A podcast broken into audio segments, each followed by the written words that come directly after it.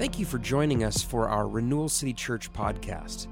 If you're looking for ways to get involved, join us on Sunday mornings at 10 a.m. at the Roxy Theater in Longview, or find us online at rcclongview.org. We hope you're blessed and that this message finds you well.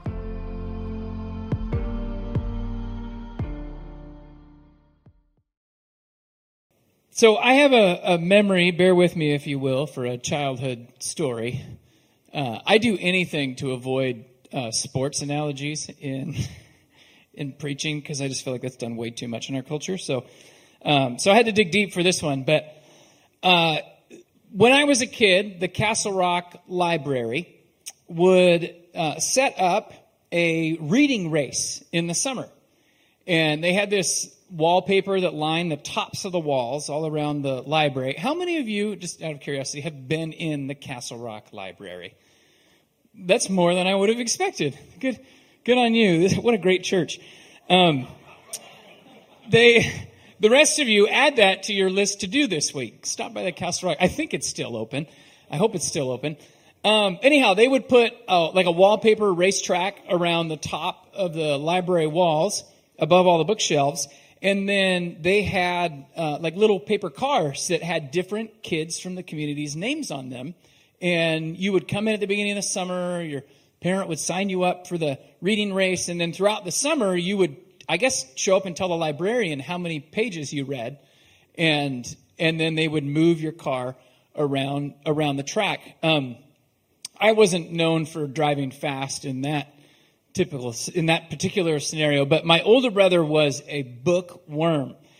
And so uh, every summer, his his race car would always be, uh, you know, laps. I think he would lap me uh, going around the book. But he was he was such a voracious reader, and he could conquer pages because you got you got to move forward for however many pages you read. He could conquer pages like it was it was nothing else. Uh, anytime we drove in the family car somewhere, he would have a book out. He would be reading it, uh, especially when we were driving through things like a national park or some beautiful scenery.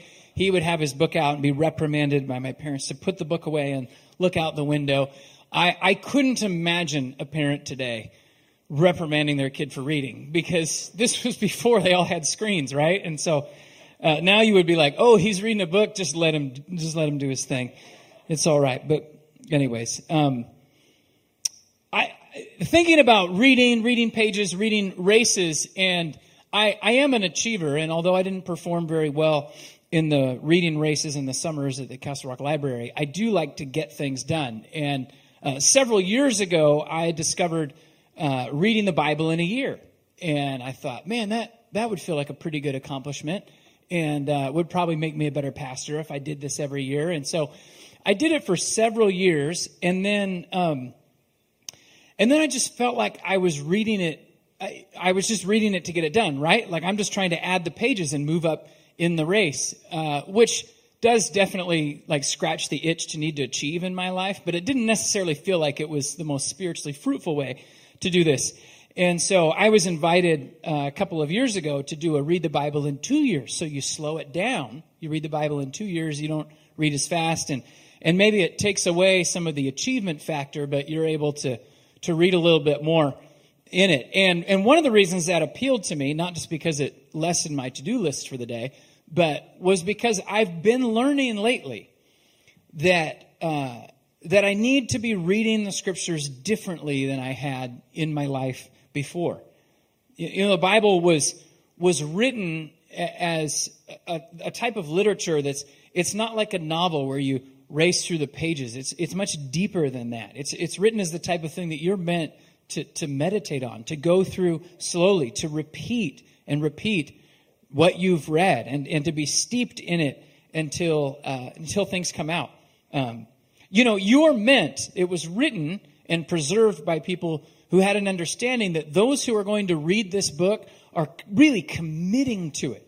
They're meant to be so familiar with the scriptures that you would, you'd be able to see the footnotes, even if the footnotes weren't there. You know, every now and then you're reading your Bible and there's a funny little footnote in it, a little letter that's hovering there, and you look at the bottom of the page and it, it maybe says something like, this word could be this or that, or, uh, or the cross references. You see the cross references without even needing them. They, it'll say, this verse is similar language to what's in that verse and that verse. And all of those modern helps have been added to the text, and they're really helpful for those of us who live in a day and an age where uh, a verse a day makes the doctor to go away. I mean, you just, I'm just going to read my verse for the day, and that's going to be it. Like that is not how this this book was understood uh, to be, or the purpose of it. It, it wasn't meant to pick out 25 words for the day or memorize 25 words this week, and that's all that you do. It was you were meant to dig into it. When Jesus, when you read words and Jesus says something like, it is written, and then he says something, you're meant, this book was written with the idea of the audience who reads it would, would right away be like, oh yeah, Jesus said it's written, and then he said that. I know where that's written. I know what he's talking about. I remember what came before it and what came after it, and that gives me context for what Jesus is saying right now. There's a story in Genesis chapter 13 where, um, where Abraham, who's a pretty big deal in the book of Genesis, and his nephew Lot, who's also a big deal, uh, but for other reasons, uh, Abraham and, and his nephew Lot have been living in the promised land and uh, things are going pretty good. The, the, the flocks are growing. They're both herdsmen, shepherds, and uh, and and their men who work for them, tending their flocks, begin to fight with one another because the, there's only so much good grass and, and good land for grazing. And and Abraham's like, look, Lot, you and I, we're family. We shouldn't be fighting over this land. I'm sure there's plenty, there's enough here to go around. You you look across the land and you pick what you want and whatever you take, I'll go the other direction. And so then uh, in the account Genesis 13, it says Lot looks and sees the Jordan Valley. And he, he sees it and he sees that this is going to be the perfect place to be a shepherd. And when you read that mind, you're supposed to be so familiar with Scripture that when you read that line, you're like, oh no, Lot's in big trouble. Because to this point in the book of Genesis, whenever somebody looks at something, a woman named Eve, and sees that it's good, when somebody looks at something and judges for themselves, this is what I need, bad things happen without exception. This theme continues on through the Old Testament and into the, like the book of Judges, where as the most damning phrase the author can say about the nation of Israel is that everyone just did what was right in their own eyes. Every time I read in Scripture somebody seeing something and making a decision for themselves, whether that's good or not, my alarm bells are going off now. Oh no, bad things are going to happen.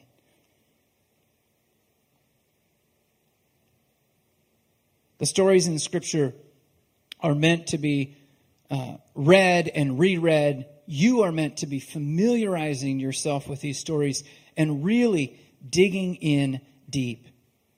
Because these stories are deep and the themes are complex and they're intertwined.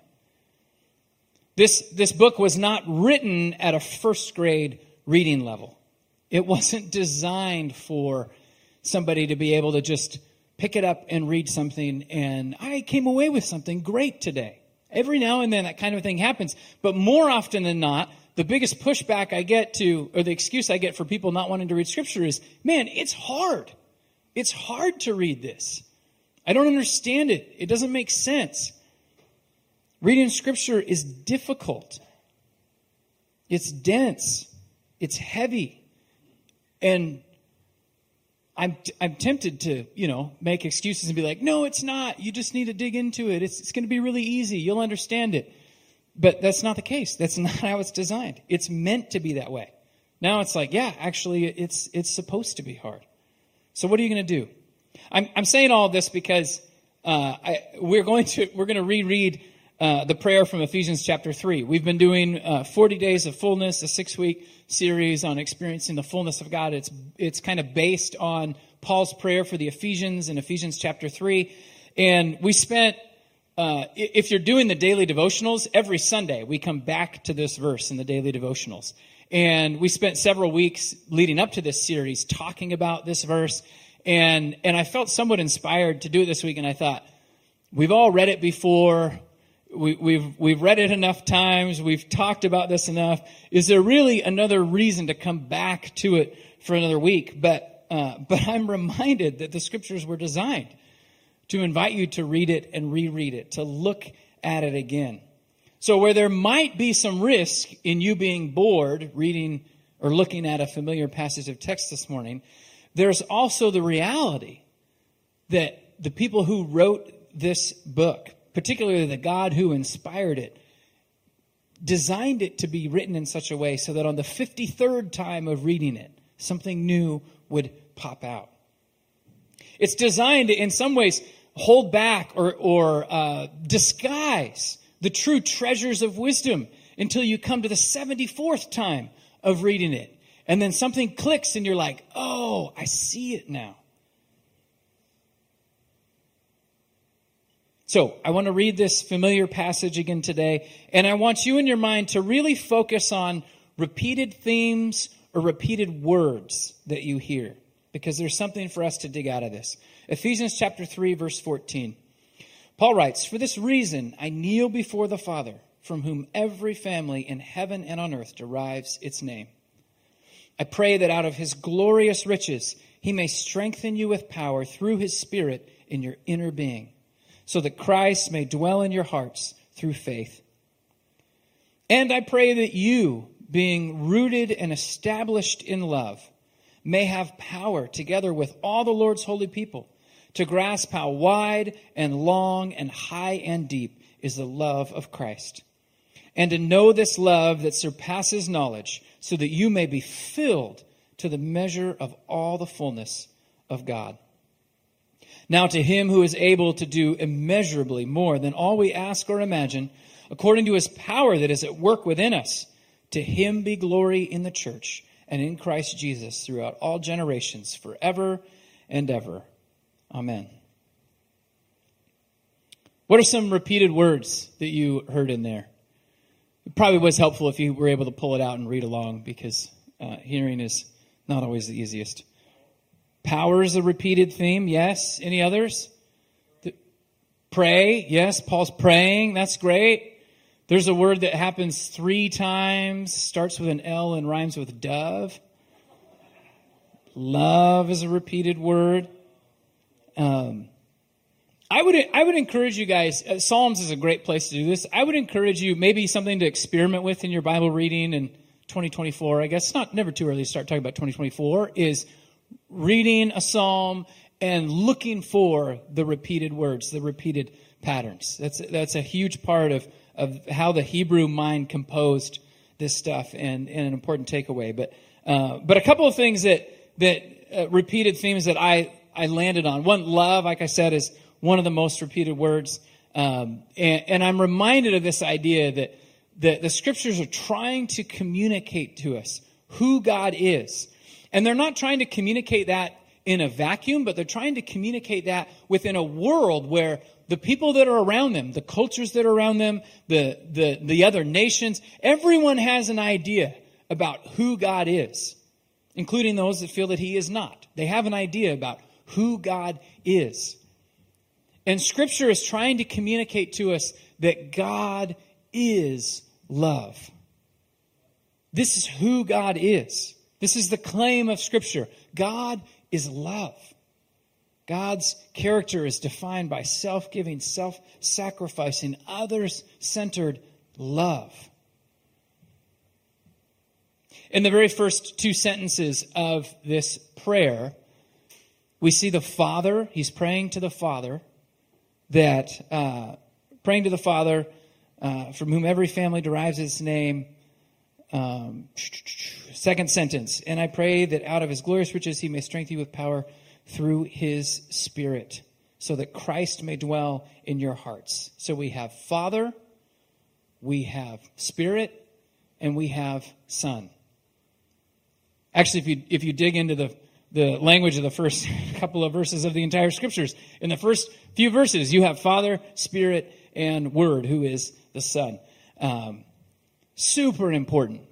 Super important that in our minds we conceptualize God as He exists in the Trinity Father, Spirit, and Son. Self giving, self sacrificing love. The Father lavishes love upon the Son. The Son worships the Father. The Spirit is mediating all. I mean, it's, it's, a, it's, a, it's a mystery who God is. And yet, even here in this passage, it's, it's laid out for us. They're there, all present, all working. God is present in all, and it's all happening through God. One of the themes that I was looking at in this verse was the idea of, of measure. Um, you know, the, how wide, how long, how high, how deep is the love, and then this idea that it's it's the God who's able to do immeasurably beyond what we can think or imagine. The, the thing that jumped out to me about this is that we, as as human beings, we have a measure. I mean, I have a height and I have a weight. Uh, maybe more importantly, there's a limit to my comprehension. I'm a finite being. And yet, here, Paul is talking about us being able to grasp at something that is immeasurable, something that's beyond us. What is it like when finite beings try to try to grasp at things that are beyond them? What's it like when you do things that are beyond your ability? And this is where I think maybe the theme that stands out the most in this passage is really helpful because God is Paul is praying that the people would have power, that they would be strengthened. Along that theme, the word established and rooted comes up. And then the word power is, is repeated as often, uh, three times, as often as the word love. But this theme actually is repeated the most throughout the, the passage. But that, that God would strengthen you with power through his Holy Spirit. How do finite beings grasp at things that are beyond them? Well, they have to be empowered to do it somehow. How can we do things that are beyond us? Another story from my childhood. This is my late childhood. We, some might say early adulthood. Uh, but in, in, Castle Rock High School, we had uh, a pretty uh, great weight training program.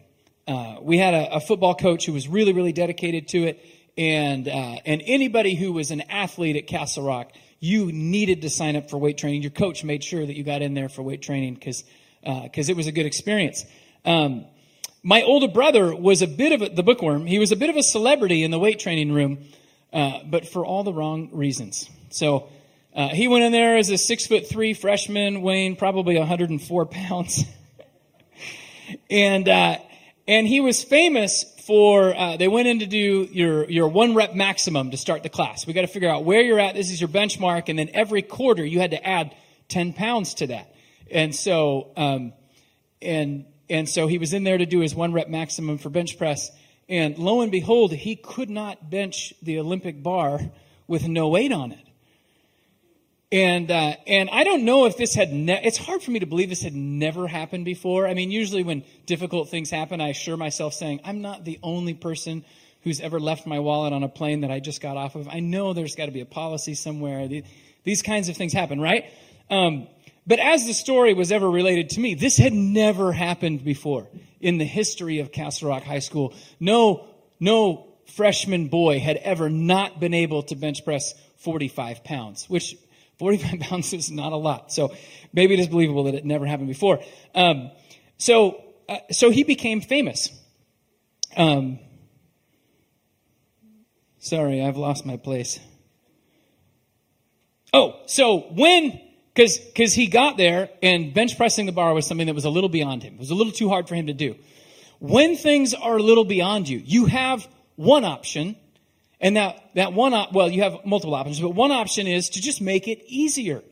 And so, thankfully, in the weight room, they had a special light bar. Uh, it was typically just reserved for the girls in the class, but they had a special light bar. So my older brother was able to bench press the special bar. They made things easier for them. We've seen this happen with the, the reading, the studying scripture. You know, modern publishers have come up with a number of like easy reader translations of scripture. And, and that's not, that's not all bad, but, um, you do, you do wonder at times if making something easier that's intentionally supposed to be hard maybe robs somebody of a bit of the experience there. Um, uh, you know, I mean, you can get a Bible all the way down to the comic book version, which I, I read the comic book Bible growing up. I read that thing cover to cover Uh, I loved it. Um, I should have counted it for my pages in the library race. It probably had to be like a real book. There's probably a rule about that. Um, anyhow, so one thing you can do is make it easier. The other thing that you can do when something is is beyond uh, beyond your ability is uh, is to, is to not just do the easier thing, but you can always try to get stronger.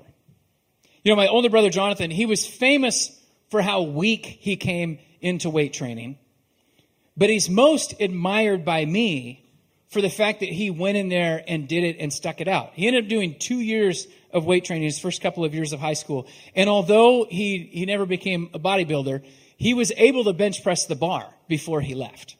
He was able to get stronger. And not only that, but you, you imagine someone who, like, who would ever sign up for that? If you were so bad at something that you became famous for being bad at it, you wouldn't show up for day two, right? But there's a strength in his character and something deeper and greater there that he persevered through. Amidst the jeers and the jokes and the insults, he endured through it and got stronger. In Paul's prayer, the Spirit is portrayed as being the one through whom we are strengthened, the one who strengthens us. When Jesus is commissioning his disciples in Luke chapter 24, uh, one of the things that he says to them, and you'll be able to read this in tomorrow's 40 day devotional verses, but in Luke 24, he says, I'm sending you to preach repentance and forgiveness of sins in my name all the nations. It's a big thing. That's difficult. This is a big job. It's probably a little bit beyond the ability. All nations. And we're talking in a day and age that didn't it wasn't like they could just do a YouTube channel or buy flights. Like they had to travel there on foot. It's, it's about three miles, sorry, it's about four miles from the Roxy to my house. And, and I have an e-bike that I really like to ride in the summers. And, and one day, this was two summers ago, I go out the back door of the Roxy on my bike and I'm riding down the alley and I realize I have a flat tire. And I was like, oh, I can't ride my new e-bike with a flat tire. I'll ruin it, right? And so I walked it home. And I got about halfway home and I thought, uh, this is so dumb. What was I thinking? I should have left my bike at the Roxy. Came back and got it with a car because I'm like an idiot walking my bike down the street and they're pretty heavy. And then I got all the way home and I was like, I'm never doing that again. Four miles. It was four miles. Jesus says to the apostles, I want you to go preach in all nations. They didn't know about North America at that point, so maybe they didn't think about having to travel across the sea, but like, they gotta walk there. They gotta get there on foot. I couldn't make it four miles without being, I'm never doing this again. They need something. This task is beyond them. And he says to them, though, he says, I'm, I'm sending, I'm sorry, I'm going to send what my father has promised, so wait in Jerusalem until you've been clothed with power from on high. You know, God gets it. The task is great. The things that He calls us to do, living a righteous and holy life before Him, being ambassadors of reconciliation to a broken world around us. He knows it's hard. He knows it's difficult. He knows the task is beyond us. And in the same way that He promises to the disciples, help is coming, I think that promises for us too. Help is coming. So he says to them, wait until you're clothed with power on high. And, and maybe at this point you're going, okay, power on high. What is Jesus talking about? But you've been reading your Bible. You've been studying it. You remember the footnotes without needing the footnotes. And you're like, oh, yes, yes, yes. I'm remembering this conversation from John 14 where Jesus is saying to his disciples, I'm going to ask the Father and he's going to send you an advocate who's going to help you and be with you. Sorry, sending you an advocate to help you. And he will be with you forever. He's the spirit of truth. Jesus explains that this advocate is going, it actually lives with them, like is already here living with you, but is going to also be in you. I think he's talking about this new thing that God is doing where He's inviting humanity to come even closer than they've been since the garden. One great way to think about the fall of humanity is, is that uh, God creates a beautiful garden for humanity to live and fellowship with Him. Humanity decides to step outside of God's intention and purpose for all that to sin, and so there's there's uh, uh, uh, uh a rupture in the relationship between humanity and God. And then the story of Scripture is all about God restoring that relationship going, working through the circumstances of time and ancient people and ancient culture and working through with his own plan to bring about that intimacy again, to see it restored. Jesus says the advocate, who is the Holy Spirit, is going to teach you all things. And he's going to be, he's, he lives with you and he's going to be in you. He's talking about this deeply present, highly personal connection that we have with God, relationship that God is inviting us into. This is going to be your teacher. This results in, in God teaching people things. And, and, and I know what you're thinking. You're thinking about Jeremiah 31.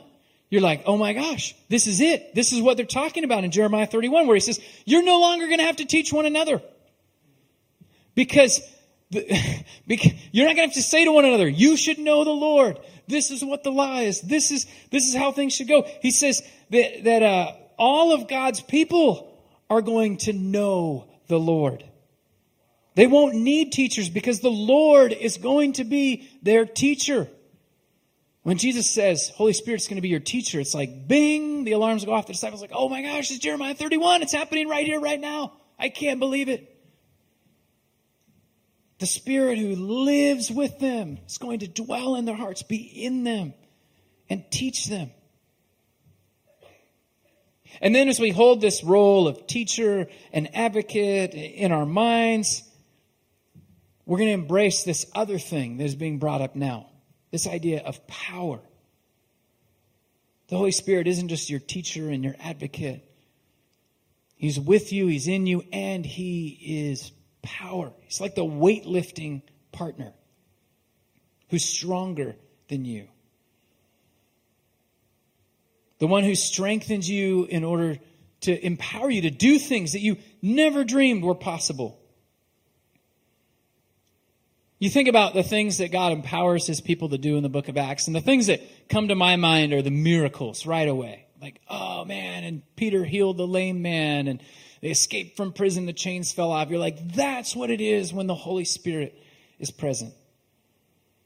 And I 100% fully expected to, to move from where we've been to talking about that. The people of God living empowered lives. But as I was reading the scriptures for whichever time, enough times for things to click for me, I felt like I saw something this week that I never saw before. So the disciples wait in Jerusalem for the Holy Spirit to show up. After Jesus says these words, wait until you've been clothed in power. They hang out for a few weeks. The Holy Spirit shows up. There's, there's tongues of fire. There's rushing wind. You know, there's a whole bit. And then Peter stands up and he boldly proclaims the gospel. Oh, this is a part you've probably heard before, but the, the, the, guy who a few weeks earlier is afraid when Jesus is arrested and, and a, a, lowly servant girl at a campfire says to him at one point, you were with Jesus. And he's so nervous. He's so scared. He denies Christ. I've never, I've never heard of the man. I don't know who you're talking about. This guy stands up in Jerusalem and says, this is the work of God and Jesus Christ is the Messiah. So there's strength. There's, there's boldness there. And that's one of the changes that is brought up is look, when the Holy Spirit is moving in your life and empowering you, you have boldness to proclaim the gospel. But I caught another change that just jumped out to me this week. So in Acts chapter 2, all of that stuff happens, the Holy Spirit falls. And for the rest of the time that scripture talks about the disciples, the 12 disciples, there is no record of them arguing with one another over petty things. And if you are familiar with the stories of the Gospels at all, you know that one of the things that Jesus has to deal with constantly is his disciples arguing over who's the most important, arguing over positions in the kingdom of God, vying with one another for power and influence. Could it be that the Holy Spirit can be present in our lives in such a way so as to help us get over our own pride, our own self seeking ambitions, over our, our own pettiness with the things in life? Yes, they went afraid from they went from being afraid to being empowered and, and but maybe more importantly, in terms of its impact on the church, they also went from squabbling to unity. They went from competition with one another to cooperation. They went from seeking self promotion to promoting others. As the disciples are organizing the church in the book of Acts, one of, one of the first things they do is promote seven people from among themselves to oversee the, uh, the, the mercy ministry that was going on in the church, to manage the resources that the church had at the time. And I, would never thought about it this way before, but um, but on the 83rd time of reading the book of Acts, the deacons that appear in Acts chapter 6, they, it's not just a lesson to us about good church organization or who should be doing what. But it speaks to us about the, how the Holy Spirit can deliver 12 really flawed men, well, 11 at this point, but can deliver them from their inner squabbling and their power grabs and their, you know, bickering and their need to be in control of everything. And it can turn them into people who work together in unity to promote other people and to empower others to be who God has called them to be and to do what God has called them to do. The Spirit transforms the disciples into people who can let go of control, people who can recognize gifts and abilities in other people. And they can empower their brothers and sisters into serving the kingdom in meaningful ways. If you think about it, you, you can forget about the miracles and, and the healing and, and those kinds of things. It, it, it's beyond us. But if we're too spiritually weak to, to be humble, to be loving towards one another, to be others centered, to consider others as more worthy than ourselves, if we're too spiritually weak to do those kinds of things, to do that kind of lifting, then what is the point? of power evangelism to get people to come in and join our group. If there's no transformation in our own hearts, what is the point of more people coming in to join our dysfunctional church? I've been a part of church life long enough to, to know that, that the, the self seeking, the vying for positions, the lack of humility, the need that maybe individuals have to be important, that causes far more damage in the church than, than the lack of miracles or the lack of, you know, tongues of fire and rushing wind. I mean, I, that stuff's important too, but let's get into the nuts and bolts of what makes us dysfunctional as the people of God. And if the Holy Spirit can empower us to address those issues, wouldn't that be something? You know, if the Holy Spirit can make the 12 disciples the kinds of people who do the unified, other centered, empowering work in the book of Acts, chapter 6, then it should give us a lot of hope for our own church life, right? So, this is where, have you ever noticed something and then you can't help but notice it everywhere? Has that ever happened to you? This kind of thing starts to happen if you, if you begin to really dive in and read scripture carefully. So, I, I had this epiphany from Acts chapter 6. The Spirit comes in power and, and works, and that's post Pentecost. But then I realized something. I noticed that our beloved disciples actually promote somebody to be one of their equals in Acts chapter 1. There's this story of, of this guy Matthias becoming one of the 12. They have a meeting after Jesus has ascended to heaven. They're waiting for power to come. They're waiting for the Holy Spirit. And they had a little bit of downtime. And so in their downtime, they said, you know what? Judas is dead. He was one of the 12. We need a 12th person. There was 12 tribes of Israel. We feel like there's something important about this. Somebody needs to come in and take his place. In, in a rare moment of unity, the 11 men who were fighting for who was going to be the greatest for the last three years take somebody who was lesser than them and make him an equal.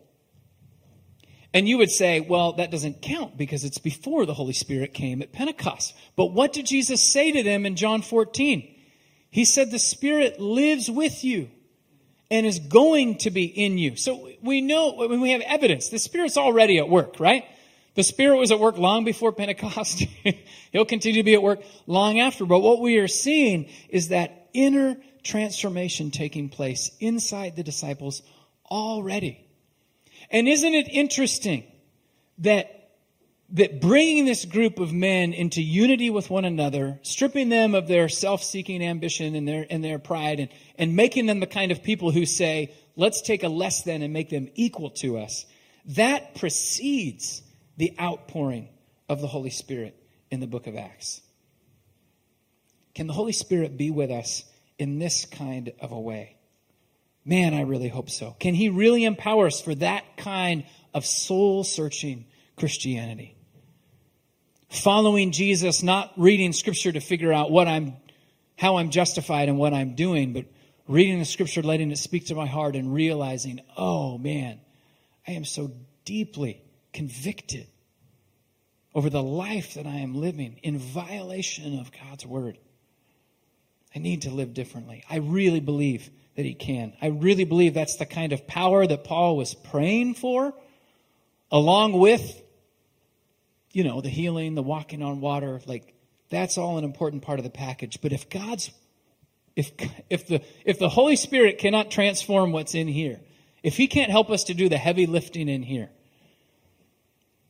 then all of the things that we are endeavoring to do out there, I, I just think it's a waste of our time. It's a waste of our time.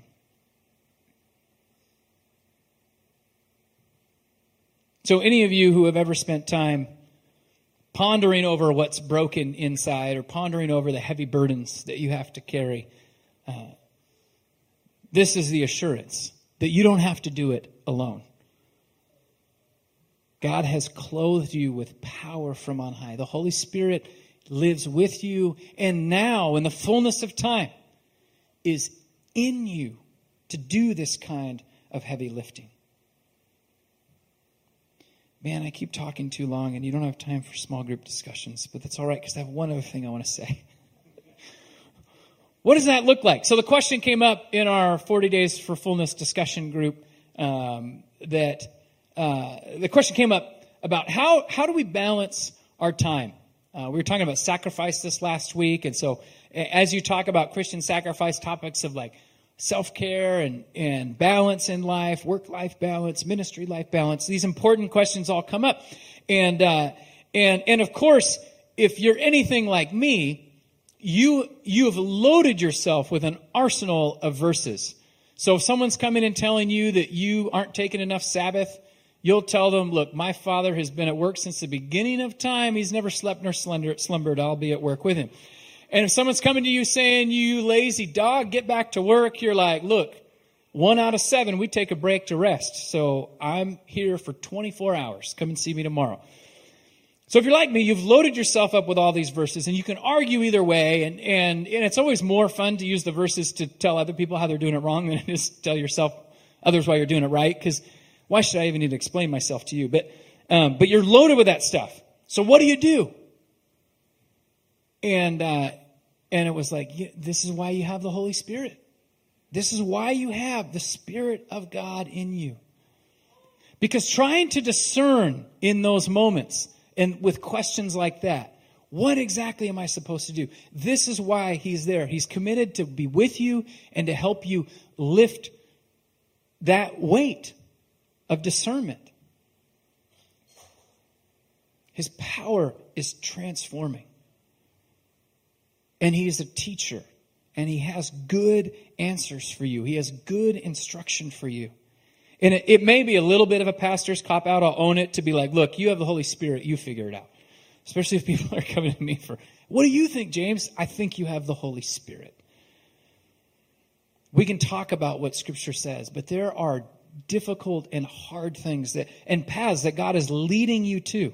How to minister to those people that you don't even feel any kind of connection to or any idea of how to minister to. The sacrifices, you know, as you're looking at sacrifice and you're weighing your, your resources, your time, your talents, and you're going, I don't know. And the Spirit guides you in that. Helps you to do things that you never imagined were possible. This is who He's meant to be in our lives. Let's pray and then we'll come to the Lord's table for communion. Lord, we are so thankful that you have uh, not given us these tasks to do on our own, but you have sent the advocate, the comforter, the teacher, the Holy Spirit to be with us and to live in us. God, it is a marvel that you have invited humanity into this kind of relationship with you. Something that's so close it happens on our inside. Lord, who are we that we would be invited into this holy place?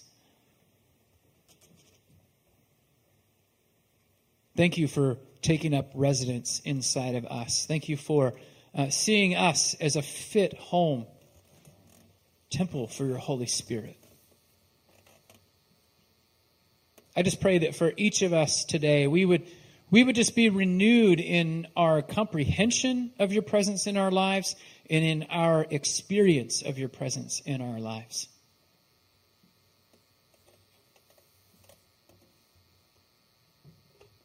Holy Spirit, from your vantage point dwelling inside of us, search our hearts if there is any wicked way inside of us, speak to our hearts. We want to be people who are following your voice and obeying you and being transformed by your presence in our lives. We just look to you. In Jesus' name, amen.